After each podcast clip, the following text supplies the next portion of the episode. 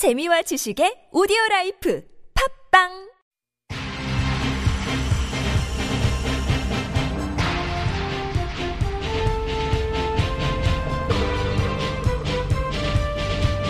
색다른 시선 김종배입니다.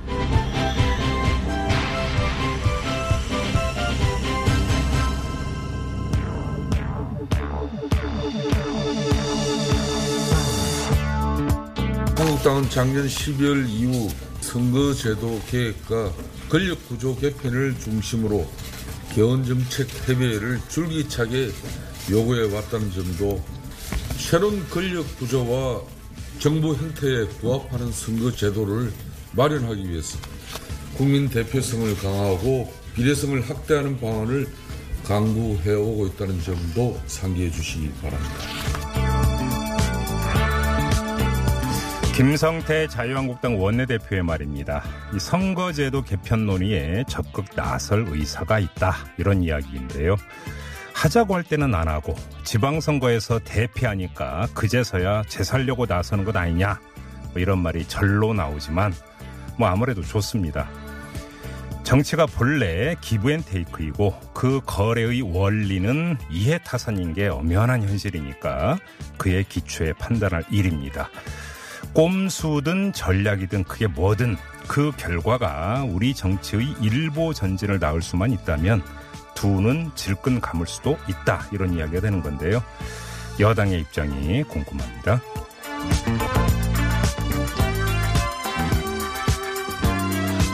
색다른 시선 김종배입니다는 오늘도 우직하게 하루를 정리해드립니다. 지금 바로 시작합니다.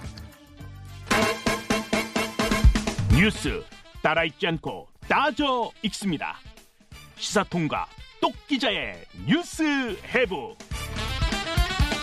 네, 오마이뉴스의 최지용 기자 모셨습니다. 어서 오세요. 예, 안녕하세요. 양아름 기자 휴가로 이제 대타 출전을 하셨는데 오늘이 마지막 네, 날입니다. 오늘 마지막 날입니다. 네, 그동안 보람 찼죠? 아, 열심히 했습니다. 네, 하실만 했죠? 어, 네, 왜- 오기가 왜 좀 대답을- 멀어서 좀 힘들더라고요. 음, 그래요? 네, 알겠습니다. 마- 마지막으로 멋있게 장식하셔야죠. 알겠습니다. 자, 네. 첫 소식은요? 예, 오늘도 그 양승태 전 대법원장 시절의 사본농단 의혹 사건 수사와 관련해서 좀 말씀을 드리려고 하는데요. 한 번 지금 뭐 계속 예, 매일 매일 하고 있습니다. 지금 이 불굴의 정신. 예, 여덟 번 제가 그 여기 나와서 이야기를 드렸는데 지금 여덟 번째 뉴스입니다. 네, 이 불굴의 최지용 기자. 네, 전해 주시죠. 예, 이번에는 그 당시 대법원이 음. 헌법재판소의 그 재판에도 개입하려고 했다라는 의혹이 또 제기가 됐습니다. 그래요? 예, 5만 대 진짜 다 나오고 있는데요. 이제는 실소까지 나오. 예, 네. 예. 예, 검찰이 최근에 그 2015년 11월 임종원 당시 행- 법원행정처장이 차장의 PC에서 네. 업무 방해죄 관련 한 한정위원 판단의 위험성이라는 문건을 작, 어, 작성을 확보를 했습니다. 예. 이 제목에 청와대라는 이름이 가로 열고 청와대가 돼 있거든요. 네. 네, 청와대 보고용이다 이렇게 보고 있는데요. 검찰은요. 음, 이게 뭐냐면 업무 방해죄 관련해서 대법원이 한번 최종 판단을 한 적이 있습니다. 네. 이게 헌법 소원에 어, 들어가자 음. 이제 거기서 이제 한정위원이라는 거는 이제 법리에는 문제가 없지만 판단을 잘못했다라는 네네. 지적이거든요. 네. 어, 그렇게 판단이 나올 걸로 이제 예상이 되니까 음. 청와대에 압력을 넣어달라 부탁을 해서 음흠. 이 판결을 막아야 된다라는 음. 취지로 작성한 문건입니다. 어떤 사건이었는데 이게? 예, 2012년에 대법원에 올라온 사건인데요. 네. 어, 비정규직 정리해고에 반발해서 이 노동자들이 음. 그 휴일 특근을 거부하면서 파업을 한 적이 있습니다. 네네. 이거를 이제 사측이 이제 업무방해 혐의로 아. 고소를 했고요. 예. 여기에 이제 벌금형을 이제 대법원이 선고를 한 겁니다. 음. 근데 이 노동자분들께서 이제 이 대법원 판결에 반발 불복해가지고 음. 이 어, 휴일 특근 때 파업한 거에 업무 방해를 거는 거는 위헌이다. 음. 업무 방해죄가 이제 위헌적 요소가 있다 가지고 이제 위헌 제청을 한 건데요. 네.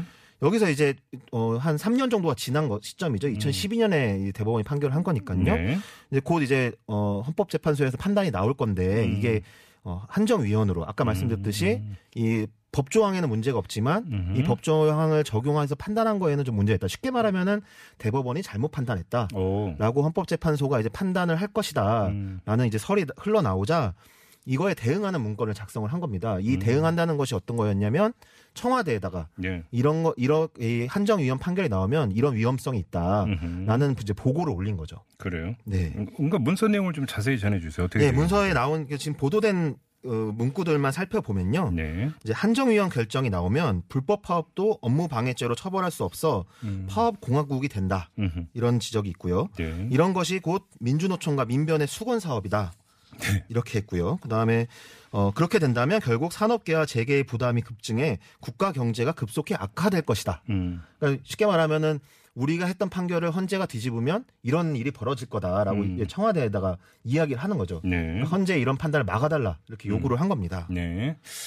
대법원의 그 지금 최지용 기자가 쭉 릴레이로 전해주셨던 사법농단 관련 사건들 있지 않습니까? 네. 한마디로 정리를 하다 보면 대법원이 아니라 무슨 정치 컨설팅 회사, 그죠? 그 국정 자문사. 네, 청와대 민원 창구 같은 역할을 하는 거죠.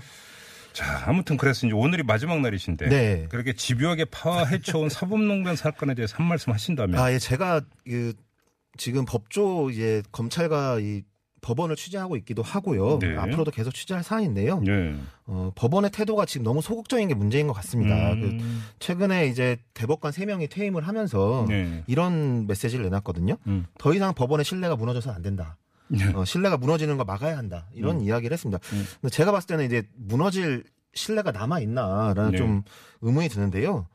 어, 이것은 곧 재판이 공정하지 못했다라는 음. 정황들이 나와 있는 문건들이 계속 나오고 있기 때문인데 네. 김명수 대법원장은 이 사법농단 사건 관련해 가지고 대국민 담화에서 어, 대법원의 재판은 공정하게 이루어져야 되고 또 공정하게 보여야 한다라고 이야기를 했습니다. 네. 근데 지금 공정하게 보이지 않는 이제 상황인 거죠. 음. 어, 그렇다고 한다면 이제 법관들은 좀 자기들의 이 시선에서 음. 이 사태를 바라볼 게 아니라 네. 국민들이 좀 어떤 시선을 바- 바라보고 있나는 건 좀 생각을 해야 될 것 같습니다. 그렇죠. 네. 날선 시선으로 바라보고 있죠. 그죠?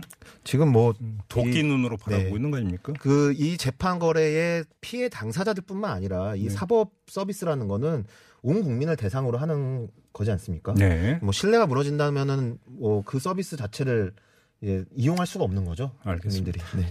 다음으로 가죠. 예, 그 손학규 이 직책을 뭐라고 말씀드려야 될지 모르겠는데요. 네. 그 바른미래당 전 상임 선대위원장이라고 보도들을 네. 하고 있습니다. 음. 뭐전 민주당 상임 고문이기도 했었죠. 네. 지금 네. 뭐 바른미래당 소속이니까. 그렇죠. 네. 예. 오늘 그 바른미래당 그 전당대회 당 대표 선거에 출마하겠다고 이제 발표를 했습니다. 네. 어, 지난 송파울 국, 어, 국회의원 보궐선거에 출마를 하려다가 이제 출마하지 않겠다라고 이제 밝힌 지 이제 3개월 만에 이제 다시 정치 일선으로 나서겠다고 이제 말을 한 건데요. 그때 저희가 박종진 예비 후보고 아, 손학규 맞습니다. 고문하고 그때 릴레이 인터뷰까지 했던 것도 기억이 납니다. 네. 예, 모든 것을 내려놓고 당의 변화와 정치의 혁신을 위해서 마중물이 되겠다. 음. 특히 이 선거제도 변화, 이 음. 개혁에 이제 힘쓰겠다 이렇게 밝혔습니다. 네. 사실 오늘 이 손학규 대표 그 전 고문의 이 출마 선언이 있다라고 예고가 되니까 기자들이 좀 가- 긴장을 했었습니다. 이게 무슨 또 큰 사건 터지나 가지고. 항상 이제 네. 뭔가 이제 큰 일이 터진다라고 했는데 오늘 뭐 그렇게 큰 뉴스는 없었던 것 같고요. 외국에 머피의 법칙이 있고 한국에 손학규의 법칙이 있다 뭐 이런 네, 얘기도 이거 있었는데. 만덕산의 기운이 조금 이게 하락한 것이 아니냐 이런 이야기도 좀 있었습니다. 아무튼 네. 아무튼 이 전당대회 구도가 어떻게 되는 겁니까? 예, 지금 그 하태경 그 현직에서는 이제 하태경 의원이 출마 선언을 했고요. 예. 김영환 전 의원, 그 장성민 전 의원, 음. 그리고 이수봉 전 인천시당 어, 위원장 이게 안철수 의원과 가까운 사이였죠. 예. 이 지금 출마한 상황이고요. 음. 뭐 이 정치권에서 이제 구도를 보면은 이제 손학규 어, 고문과 이제 하태경 의원의 양강 구도라는 평가가 아. 좀 나오고 있습니다. 그렇군요. 네. 자, 그 아까 오프닝에서 잠깐 네, 언급을 맞습니다. 해드렸는데 지금 야권에서 선거법 개정 이야기가 이제 아까 좀 계속 그러니까 꼬리에 꼬리를 물면서 좀 나오고 있는 형국 아닙니까? 예, 지금 손학규 대표, 손학규 고문의 이 출마 선언과 음. 뭐 하태경 의원도 마찬가지고요. 네. 지금 얼마 전에 이제 당선된 민주평화당 정동영 음, 예. 시임 대표도 음. 이 선거제도 개혁을 다 이야기하고 있습니다. 방금 그 오프닝에서 김성태 예. 그 자유한국당 원내대표도 음. 그 이야기를 했었, 죠 예. 어, 정, 이 정동영 뭐 대표 같은 경우는 문 대통령하고 통화해서 통화해서 이제 선거제도 개혁의 필요성을 이야기했고 음. 네. 문 대통령도 되게 긍정적으로 음. 이 답변을 했다라고 알려졌습니다. 네. 뭐 대통령의 권력도 내려놓을 수 있다 이렇게 음. 이야기를 했다라고 하는데요. 네. 어, 또 대통령의 공약이기도 했고요. 음흠.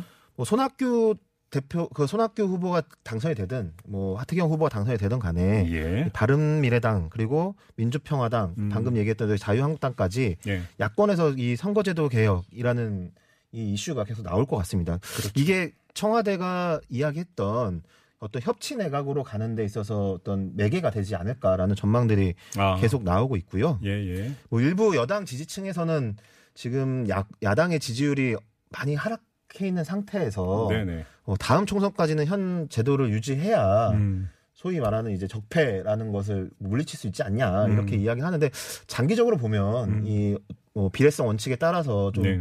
이 정치권이 이 어, 대표성을 갖는 게 음흠. 어, 정치 발전에 어, 옳은 길이다라는 전망들이 이제 여권에서도 제기되고 그러니까요. 있는 상태입니다. 예. 아무튼 이게 이제 지방선거의 결과를 만약에 그러니까 내후년에 치러지는 총선에 그대로 대입을 한다면 뭐 민주당이 몇 석, 네, 자유한국당이 그렇죠. 네. 몇 석, 지금의 자유한국당이 거의 반토막 난다. 네. 뭐 이런 이야기가 나오고 하다 보니까 선거제도 개혁 이야기가 좀 나오는 것 같은데 뭐 이- 아까도 잠깐 말씀을 드렸다시피 이해타선 이런 게 당연히 깔려 있다고 봐야 되겠죠. 네. 근데 그건 어찌 보면 그 정치 현상이라고도 그것도 뭔가 봐야 되는 거고 이번에 할 거냐 말 거냐 그렇습니다. 나온 김에 할 거냐 말 거냐 이게 네. 좀 중요한 문제. 중요한 게 이제 8월 25일 날 민주당 이 당 대표 이 네, 선출이 그렇죠. 되는데요. 네. 그새 지도부의 입장이 음, 예, 음, 중요하게. 작용할 것 같습니다. 그렇겠네요. 네. 아무래도. 네. 자, 한 소식만 더 전해 주시죠. 네, 오늘 많은 뉴스가 나왔는데요. 그 삼성이 이제 어, 향후 3년간 180조 원을 투자하겠다. 네. 어, 그 새로운 산업 음. 발, 어, 발전을 위해서 하겠다 했고요. 네. 130조 원을 이제 국내에 투입해서 음흠. 어, 당초에 3년간 한 2만 명 정도 수준의 채용 계획을 네. 이제 2만 명 정도 더 추가 고용해서 4만 명 정도 음. 어, 채용하겠다. 네. 그리고 그 고용 파급 효과가 70만 명가량이 될 거다 이런 전망을 내놨습니다. 뭐 협력업체 이런 것까지 해서. 네, 그렇습니다. 근데 사실 이제 투자국을 논란이 좀 있지 않았었습니까? 예, 맞습니다. 그그뭐 청와대는 뭐 부인을 했지만요. 네. 뭐 사실 이, 이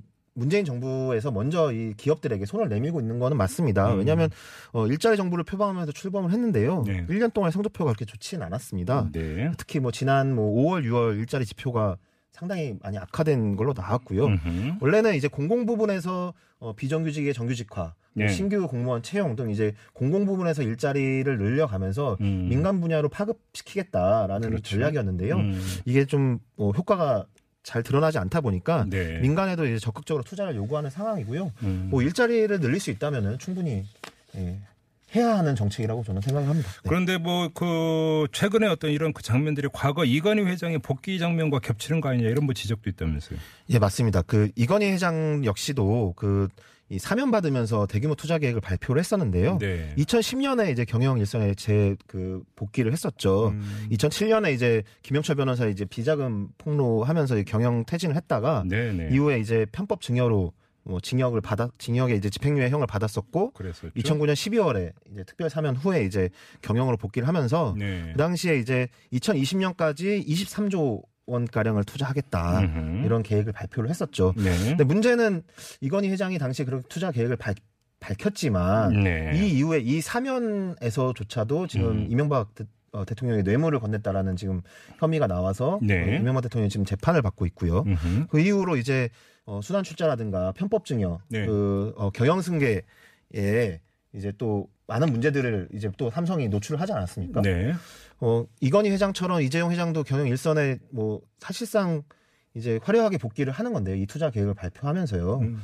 뭐 이후에는 이제 좀 삼성에서 그런 모습을 좀 보지 않길 좀 바라는 마음입니다. 근데 이재용 부회장이 지금 삼성전자 부회장은 아니죠. 지금은.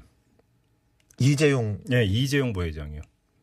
왜냐하면 이제 그, 아, 그- 예, 그 이제 네, 감옥에 어, 갔었고. 네, 네, 맞습니다. 그러니까 이런 부분인데 근데 이제 그 어떤 자격으로 김, 그러니까 엊그저께 김동연 경제부총리 네, 네, 만났.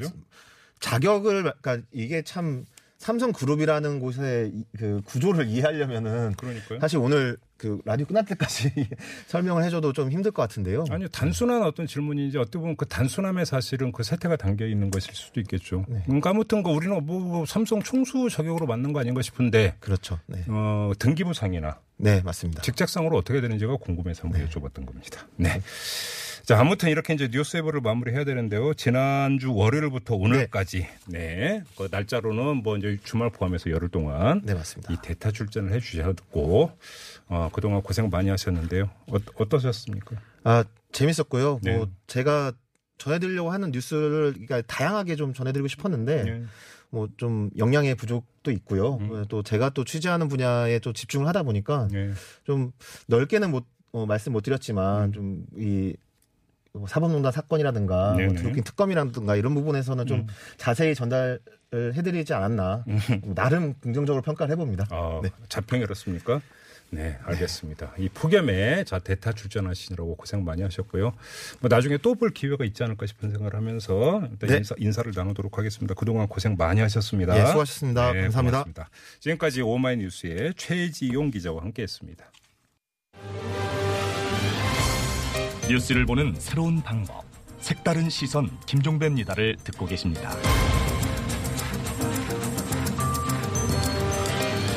네, 요즘 최대의 정책 현안은 은산분리 규정입니다. 그러니까 산업자본이 은행에 지분 소유를 하는데 한도를 두는 게 은산분리 제도인데요. 인터넷 전문은행에 한해서 그 한도를 좀 풀어주자, 그러니까 더 넓혀주자. 이게 어, 핵심 음, 주장인데 안 된다라고 하는 반론도 만만치 않게 제기가 되고 있습니다. 그래서 이게 논란거리가 되고 있는데 급기야 어제는 문재인 대통령까지 나서서 은산분리 규제 완화가 필요하다 이런 요지에 발언을 했었죠.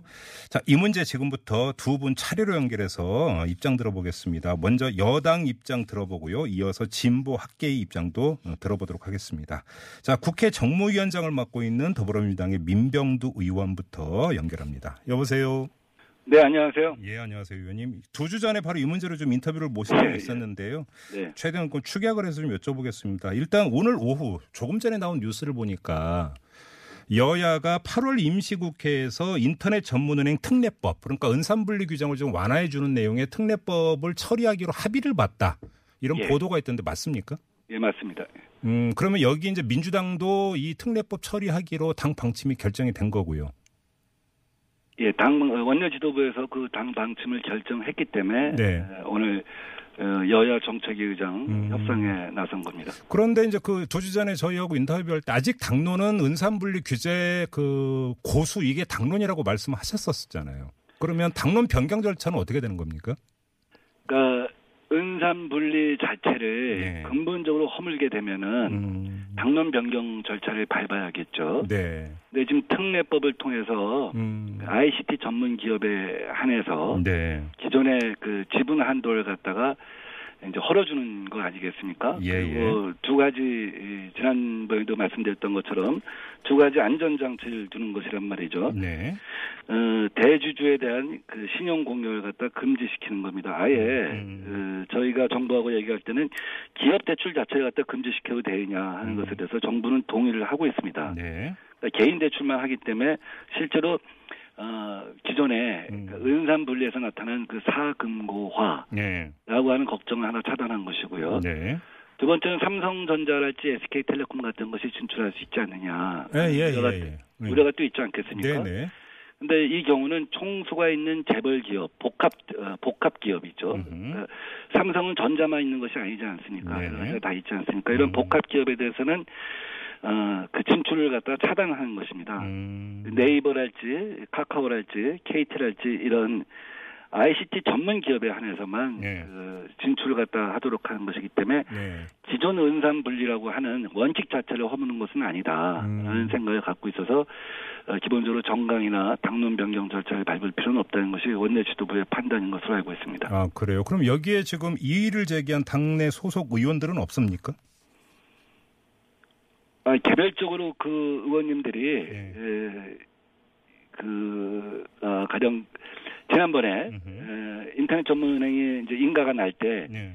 KT K뱅크의 네. 그 대주주 적격성 심사랄지 음, 이런 문제점들에 대해서는 그래도 짚고 넘어가야 한다. 예. 아, 과거에 어, 여기 어떤 특혜 시비랄지 이런 것들이 있다고 한다면 분명하게 짚고 넘어가야 한다 음, 하는 지적들을 갖다가 하고 계신 것으로 어, 알고 있습니다. 예. 근데 어차피 이제 어, 특례법이 통과가 되면 기존 은행법으로 인가가 난 두 인터넷 전문 은행은 네.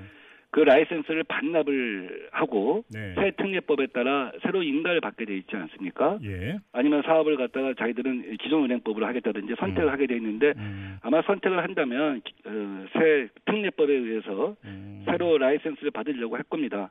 이럴 때 이게 기존에 나타난 문제점이랄지 또 적격성 심사랄지 이런 것들 갖다가 강화해 나가면 그분 의원님들이 지적하시는 우려도 해소할 수 있지 않을까 하는 생각을 갖고 있습니다. 지금 뭐그 진보 학계나 시민 단체 쪽에서 제기되고 있는 문제 두 가지만 대신 좀 질문으로 그 한번 예. 소화를 해 보도록 하겠습니다. 하나는 지금 자금 조달이 문제라고 한다면 다른 기업들로부터 투자 받으면 되는 거 아니냐 이런 지적이 있던데요. 아, 그게 현실적으로 이제 쉽지가 않으니까, 음. 아, 어, 현실적으로 쉽지가 않으니까 아, 드리는 말씀입니다. 예, 그래요. 근데 이제 논리상으로 가령- 예. 예. 인터넷 전문은행이라고 하는 것이 어떤 핀테크 산업의 핵심이 되는 거고 앞으로 전도가 유망하다면 다른 기업의 참여가 얼마든지 있을 수 있지 않느냐 이런 반론인 것 같은데요. 아, 지금 현재는 이제 그 경영 안정성 같은 것에 있어서 초기 단계이다 보니까 네, 그 이제 확실한 비전을 갖다 제시하지 못할 수도 있다고 봅니다. 네, 1년 차이니까. 그런데 음. 가령 어, 카카오뱅크 같은 경우는 이용자 수가 이제 수백만 명에 달하지 않습니까? 예, 예. 어, 굉장히 그 가능성을 이제 보여준 것이라고 생각합니다. 이제 음. 그런 과정에서 음. 현재 정부가 추진하는 것도 그렇고 국회의 논의도 그렇고 ICT 기업의 주도성, 네, 주도성을 인정하자는 방향으로 가, 고 있지 않습니까? 그렇다고 한다면 예, 다른 기업들 입장에서는 어차피 ICT 기업이 주도할 거라고 한다면 음, 자기들이 기존에 음, 그 주식 비율에 따라서 네. 자기들이 투자를 갖다 확대할 메리트는 예, 별로 없다고 봅니다. 알겠습니다. 또 하나 이제 그 핵심적으로 제기되고 있는 문제가 K뱅크인데요. 예, K뱅크의 지금 그 부실이 상당한 정도다. 예, 근데 이것이 그러니까 그 심사 과정에서 충분히 그 얘기가 나왔고 예견이 됐음에도 불구하고 금융위원회가 이제 이걸 제대로 그 심사 검증하지 못하고 떡 면허를 줘버려서 나중에 이게 자기들 책임으로 돌아올까봐 결국은 이 문제를 피해가고 덮기 위해서 지금 은산분리 규정까지 건드리고 있는 것 아니냐 이런 해석이 있더라고요. 이 점은 뭐 어떻게 그런 보세요? 지적에 대해서는 예. 어, 저희가 어, 살펴볼 필요가 있다라고 생각합니다. 그래요? 음. 예. 그러니까 그 당시에 이제 우리은행이 예. 어, 그 대주주 적격성 심사에서 예. 어, 사실은 적합 판정을 받을 수 없는데도 음. 적합 판정을 한 것이 아니냐라는 지적을 포함하여 예, 예. 어, 여러 가지 얘기가 있죠. 그다음에 카카오뱅크도 적자이지만 네. 상당히 가입자가 많은데 K뱅크는 이제 가입자가 더 이상 늘고 있지 않, 않고 있는 그렇죠. 어, 예. 그런 문제점이 있는 것이죠. 음. 어, 그, 그렇다고 해서 그 K뱅크의 부실을 갖다 덮기 위해서 이런 네. 길을 갖다 열어줬다라고 생각하는 건, 어, 지나친 그 의심이라고 보고요. 네. 어, 이제 K뱅크가 이제 새 그렇게 경영이 부실하다고 한다면, 네. 이제 새로 이제 이번에 어, 그 특례법에 따라서 음. 어, 인가를 갖다가 신청을 할지 네. 또 신청을 한다면 어, 우리가 이제 어떻게 그, 그 기존하고 다른 음흠. 어떤 그 플랫폼을 만들 수 있, 만들 것인지 네. 등등에 대해서도 들여다 보 들여다보지 않겠습니까? 네네. 아무튼 그 의원님께서 이제 그 일관되게 강조하시는 말씀이 핀테크 산업 그 육성이라고 하는 측면에서 은산분류 규정 완화는 꼭 그 상당히 중요한 문제라고 이제 제기를 해 오시지 않았습니까? 예. 방송에서도 말씀을 하셨고. 근데 아주 단순한 질문인데요. 예. 자, 그러면 K뱅크의 부실이라고 하는 거와 핀테크 산업의 육성이라고 하는 것들이 어떻게 호응하는 현상이냐라고 하는 궁금증이 생기는 거란 말이죠. 이건 어떻게 해석을 해야 되는 겁니까, 그러면? 어, 그거는 뭐 K뱅크는 이제 플랫폼 설계에 있어서도요. 네. 여러 가지 좀 문제가 있었던 것 같고, 네. 어, 그 다음에 그 플랫폼 설계 설계가 충분치 못하다 보니까 다른 음. 기업들이 증자하는 데 있어서 네. 어, 쉽게 동의할 수 없는 부분이 있었다고 있었다고 봅니다. 만약에 음. K뱅크가 다시 이제 라이센스를 받기 위해서 신청을 한다고 한다면 네. 그런 문제에 대해서는 K뱅크가 어, 그, 노력을 새로이 해야 할 문제라고 보고요. 음. 또 다른 이제 가령 뭐 네이버나 이런 데가 이제 신청을 할 수도 있지 않겠습니까? 네. 그런 경우는 이제 자기들 특장을 충분히 살려서 음. 과거에 두 개의 인터넷 전문 은행이 갖고 네. 있었던 그 음, 한계를 갖다 극복할 수 있는 음흠. 여러 가지 어떤 대안을 준비할 것이고 네. 또 당연히 할 거라고 봅니다. 아니, 그러니까 제가 이 질문을 드린 그 요지는 그 핀테크 산업 육성이라고 하는 거 대전제 위에서 본다면 지금 나타나는 현상을 가지고 중간 정리를 하면 소유 한도의 문제가 아니라 결국 어떤 기술 개발이 뭔가 이루어지느냐가 더 핵심 문제 아니냐 이 점을 한번 여쭤보고자 질문드린 거예요. 예, 그래서 제가 말씀드린 것이 이제 기존에 네. 플랫폼 설계에 여러 가지 문제가 있지 않았느냐 네네. 어, 하는 것이죠. 카뱅하고 K뱅을 갖다 놓고 본다고 한다면 네네. 어, 그래서 그런 면에 있어서는 어, K뱅이 만약에 이제 이번에 에, 다시 진출을 갖다 하게 된다고 한다면 네. 그런 플랫폼 설계랄지 이런 부분에 있어서 일대 혁신이 있어야 할 것이라고 봅니다. 그래요. 알겠습니다. 그나저나 지금 그 소유 한도를 뭐 어디까지 인정해 줄 것인가가 여야가 좀 입장이 다른 것 같은데요. 34%도 나오고 50%도 나오던데 의원님은 어떻게 생각하세요? 저희는 이제 34%면 음. 그 이제 반대 의결권이 보장되기 때문에 예. 어, 가능하다 그 정도면 충분하다라고 음. 생각을 하고 있고요. 네. 그 자유한국당 같은 경우는 이왕에 이왕에 자기 주도성을 분명히 하려면 네. 50%까지는 예, 보장해야 되는 것이 아니냐 하는 얘기를 하고 있는데 네. 그건 논의하다 보면 아마 대충 그 합의가 될 거라고 봅니다. 알겠습니다. 자, 말씀 여기까지 드릴게요. 고맙습니다, 의원님. 예, 감사합니다. 네, 지금까지 국회 정무위원장을 맡고 있는 더불어민주당의 민병두 의원이었고요. 한 분 더 연결하겠습니다. 진보적인 경제학자 어, 전성인 홍익대 교수 어, 전화로 연결합니다. 여보세요. 예, 여보세요. 안녕하세요. 예, 안녕하세요, 교수님. 혹시 지금 민병두 의원과 인터뷰 들으셨습니까? 네, 들었습니다. 예. 이게 이제 큰 틀에서 그 은산분리 규정 큰 틀을 건드리는 게 아니라 특례를 주는 것이기 때문에 어, 뭐 이런 당론 변경 절차도 필요 없다 이렇게 의견을 밝히던데 어떻게 받아들이세요? 어, 뭐 어, 공당에서 의견을 바꾸는 문제이기 때문에 네. 원칙적으로 명확한 토론과 음. 논거를 거치고 네. 당론 변경 절차를 밟는 게 정도다. 음. 다만 어디까지가 그 정도에서 벗어날 수 있는 재량의 법이냐는 네. 각 공당이 결정하는 것이고 음. 그것에 대해서 이제 국민들이 판단을 하는 것이겠죠. 그러니까요. 그러니까 이 문제에 대한 판단, 그러니까 여- 왜, 여, 왜 여쭤봤냐면, 그러니까 이것이 은산분리 규정이라는 큰 틀은 그대로 두면서 극히 예외 조항만 두는 것으로 이렇게 해석을 할 거냐, 네. 아니면 이 예외가 결국은 몸체가 되는 은산분리 규정 전체를 흔들 것이냐, 이 판단이 다른 것 아니겠습니까? 좋습니다. 이거 제가 답을 하지 않고요. 네. 그 질문은 네. 지난 2017년 이제 4월 30일자 또는 이제 지면상으로는 5월 1일자로 예. 문재인 당시 대선 주자가 네.